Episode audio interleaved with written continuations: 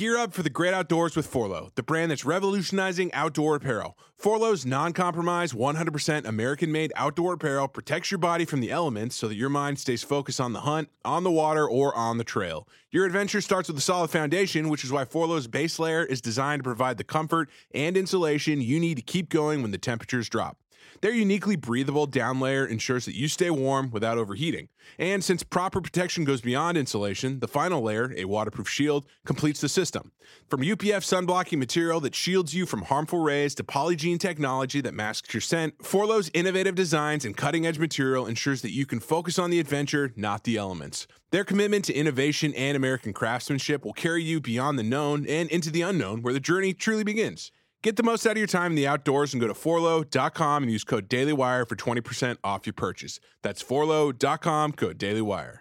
I think the real, the scourge, the disease, the infection in the modern church today is moral cowardice. This is our great problem, moral cowardice. We are a church of cowards. And we can think of all the excuses that we want to explain away the problems that we're seeing. But when it comes down to it, I think if we look around us, we can see plain as day that it is cowardice. Not only cowardice, but that is one of the main problems that we face, is our own cowardice. Now, in my piece yesterday, I wrote about this, and I used, by way of contrast, the story of John the Baptist, a story that I hope is still well-known and famous among Christians and non-Christians. But John the Baptist, as you probably are aware, was not afraid to call sin by its name. He wasn't afraid to call sin out, to call people to repentance. That was what he did. That was his mission. So when Herod invited him to the palace and confided in him and spoke with him, John told Herod the truth. He just told him the simple truth. That's all. He told Herod that divorcing his wife and taking his brother's wife was a sin. And for speaking the plain truth and nothing but the truth, he was thrown in jail and then, of course, eventually executed, and that's how his head ended up on a platter. He died because he denounced immorality. He called it out. And not just any immorality, but it was sexual immorality. And so I think most American Christians, they would look at that and they would probably say if they were consulting with John the Baptist, or if they were around back then with the attitude they have now, they would say to John the Baptist, well, it's none of your business. Well, I mean, you don't get involved in that. It's none of your business. Don't be so judgmental. Love is love, after all. Don't you realize, John? If Herod wants to get rid of his wife and commit adultery with his brother's wife, then so what? What do you care? Live and let live. Take it easy, John. I think that's what the modern Christian would say, but that's not the view that John the Baptist took. He didn't see it that way. He looked at sin, and he saw sin as something disgusting and toxic and lethal.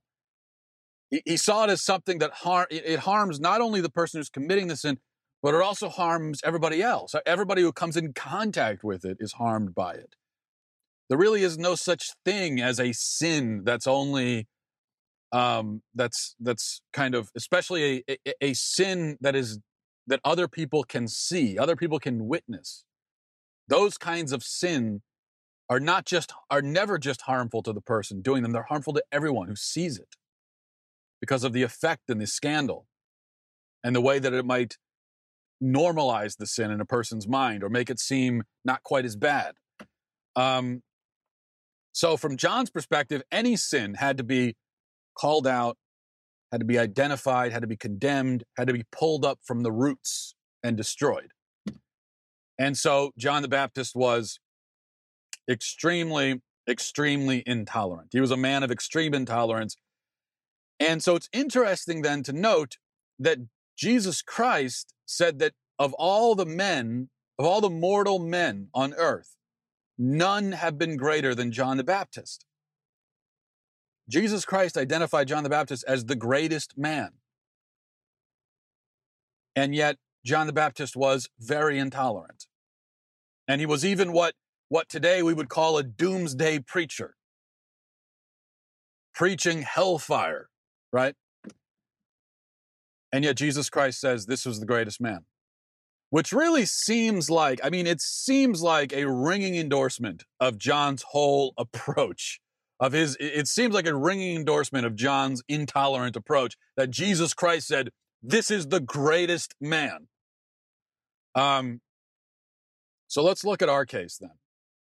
While John the Baptist died for his defense of sexual morality, for his defense of moral truth, Christians today in America and throughout the West have given up. We've given up our defense on both fronts, and for really no reason. We're not facing any kind of real violent persecution. But if you look at the polls, you'll see that a majority of Christians endorse same-sex marriage, divorce, fornication, and on and on. In fact, all of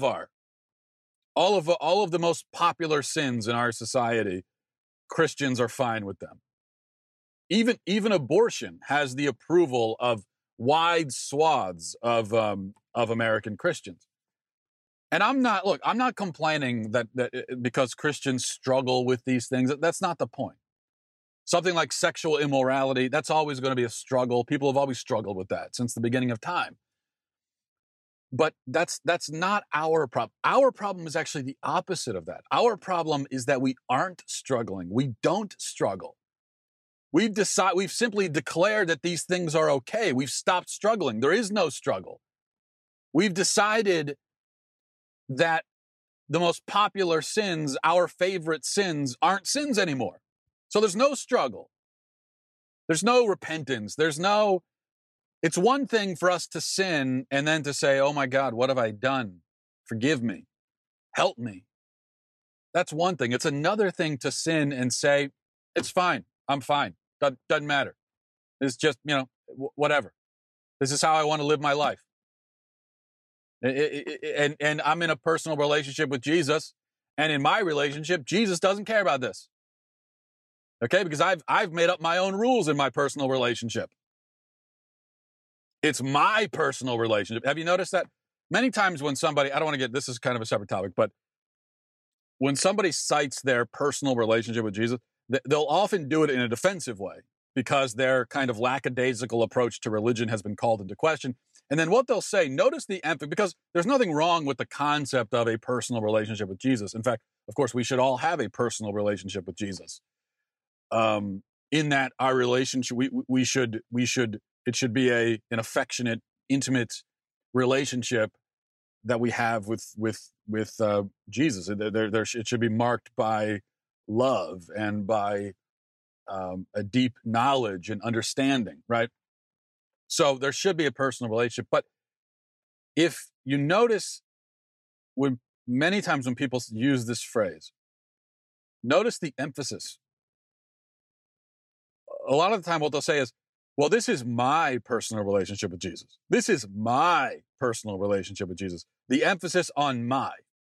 Like, this is something that I own. It's mine. It's on my terms. I make the rules. I set the terms. And also notice that, you go back to the Middle Ages, go back to medieval times. This idea of a personal relationship with Jesus, that phrase didn't exist. Nobody said that. Yet, Christians back then had a very intimate, almost mystical connection to God. I mean, go read St. Augustine's Confessions. Read how just intimate that is. Christians today can't even conceive of God on those kinds of terms. Yet that's how St. Augustine was connected with God, and not through this idea of a personal relationship. There wasn't any of that. And I think that this phrase, although it speaks to a certain truth, it has led some people astray because it gives them the impression of this is a relationship that they have ownership over. Anyway, so how do we account for this? Is it ignorance? Is that all it is? Like, people don't understand. If you talk to the average Christian and they say, yeah, whatever, gay marriage, divorce, abortion, do what you want. It's all fine. Are they really ignorant? Are they really not? They really have no understanding. Or do they really think that the biblical commands have somehow expired? Do they really think that, yeah, I mean, 1,000 years ago or 2,000 years ago, this stuff was immoral? It's not anymore, because times have changed somehow and moral truths have just evolved somehow. Is that really what Christians think? Maybe some of them do. But I think most of them, if they're fooled, it's because they fooled themselves. And so I think in most cases, it's simply a case of cowardice. And I really have to wonder, has there ever been a society plagued with so many Christians who are so unwilling to defend even the most basic teachings of their faith? Has there ever been a Christian society that just cowered so completely under a threat that really is not severe at all? I mean, what are we actually worried about? What's the punishment that awaits us if we stand up and declare the truth? If we stand up and speak out forcefully for moral truth? If we draw the line and say, no, that's wrong, this is wrong, this is right, okay, and here's the line. If we do that, what's going to happen to us? What are we worried about? All the people who are so meek and mild and quiet and refuse to say anything, what are they worried is going to happen to them? Are we worried that maybe we'll lose some friendships that were meaningless anyway? If it's a friendship that you're going to lose if you actually speak your mind, then that's not a real friendship. Who cares about that friendship? It's worthless. Let it go. So is that what we're worried about? We're going to lose some friends. Maybe things are going to be awkward in the family because there's some people in the family who don't agree with us. We don't want to upset them. Who cares? So what? So what are we worried about? Worst case scenario, we might say, well, we'll lose our jobs. We'll lose our jobs if we're serious Christians, and if we speak out, then we'll lose our jobs. Well, okay, that's a more severe penalty, I suppose. But in the grand scheme of things, what does that even matter? In 50 years, most of the people watching this or listening to this right now, myself included, most of us will probably be dead in 50 or 60 years. And what's that going to matter then? You were able to hold on to a job. Who cares? We can't bring it with us into the next stage. All this financial security that we were able to attain for ourselves and hold on to by remaining silent in the face of cultural decay. Well, what good is that going to be? Is your financial security going to mean anything when you're standing before Judgment Day?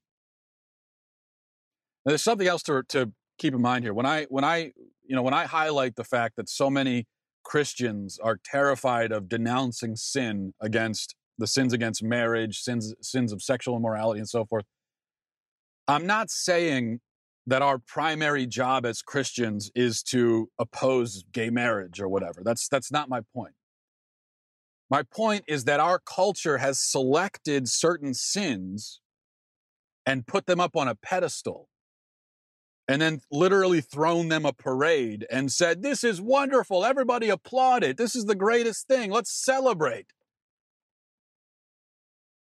And when our culture is doing that, when it's literally throwing parades for sins and demanding that we celebrate and applaud certain sins, then I think we as Christians have a choice to make. We have two options. We can either, number one, go along with it and applaud politely and say, oh, yes, isn't this wonderful? Yes, oh, yes, yes, yes. Love is love. I can't judge. You mustn't judge. You mustn't judge. No, no judgment. Yes, yes, wonderful. So we can do that. Or the second option is that we can refuse to applaud and say, no, this isn't right. There are things that are morally true and morally untrue. And I'm going to stand with the moral truth. This isn't right. I'm not going to applaud it. This is sin. And I think choosing that latter option, which is the correct option, it's as much about opposing the particular sin itself as it is about the basic principle. The basic principle that we're going to be honest and we're going to speak the truth no matter the topic.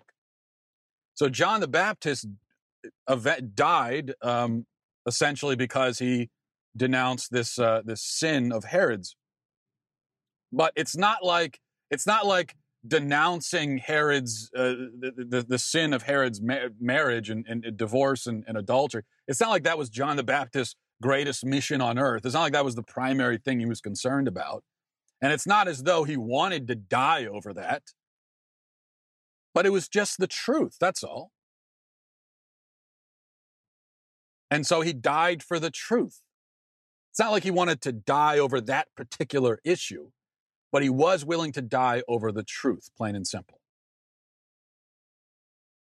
And when the truth is attacked, I think we have to stand up in defense of truth.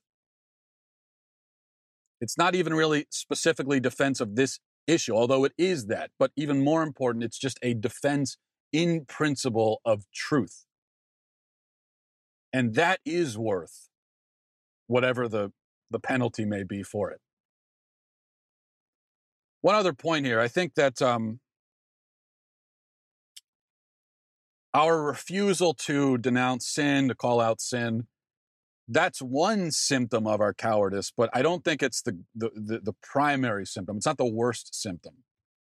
The greatest symptom, I think, is that it's just the general fact that Christianity, that faith in America has been kind of pushed out onto the fringes of existence. With our permission and many times with our help, faith has just been pushed to the side. We've allowed our faith to be severed almost completely from what we consider to be normal life. And we've allowed it to be relegated to these just sort of corners of society. We have, as I put in my piece yesterday, we are a population of Christians, yet we have built for ourselves an atheist society. And now we use the secularism of society as an excuse to be secular ourselves. And so if you want proof of our cowardice, I would say that is the number one proof right there. It's not any one particular issue. It's not any one particular sin. It's just look around you in your everyday life, and there is almost no evidence of Christianity in our culture as you go about your life. We're all just walking around and living as if there is no God. And that's many things, but it is also cowardice. So we could talk all we want about the reclaiming faith in America, the resurgence of faith in America, but there's not going to be any resurgence unless there's a resurgence of courage in the church. I don't think we can. It's good for us to pray. It's good for us to ask for God's assistance. But I think if we're expecting a miracle, if we're expecting God to come in and kind of like bail us out and to come in by divine miraculous intervention and to save our culture from final self-destruction, if we're waiting for that, if we're hoping for that, I think we're hoping in vain. I don't think God's going to do that. Because even if, and I could be wrong, I can't speak to what God will do and won't do. But I do know, historically speaking, when a society gets to the point where it's just rejected God and it's careening over the edge, usually that's when God says, all right, have it your way. You've made your point. You don't want me. Okay. And now your whole society is going to be destroyed because you destroyed it. Now you're going to reap what you sow. And I think the reason why God at a certain point has to say that is because even if he did come in by divine intervention and rescue us from the cliff and set us on the right path again, even if he did that, because most of us are a bunch of cowards, we would just lose, we would quickly lose whatever was gained by divine intervention anyway.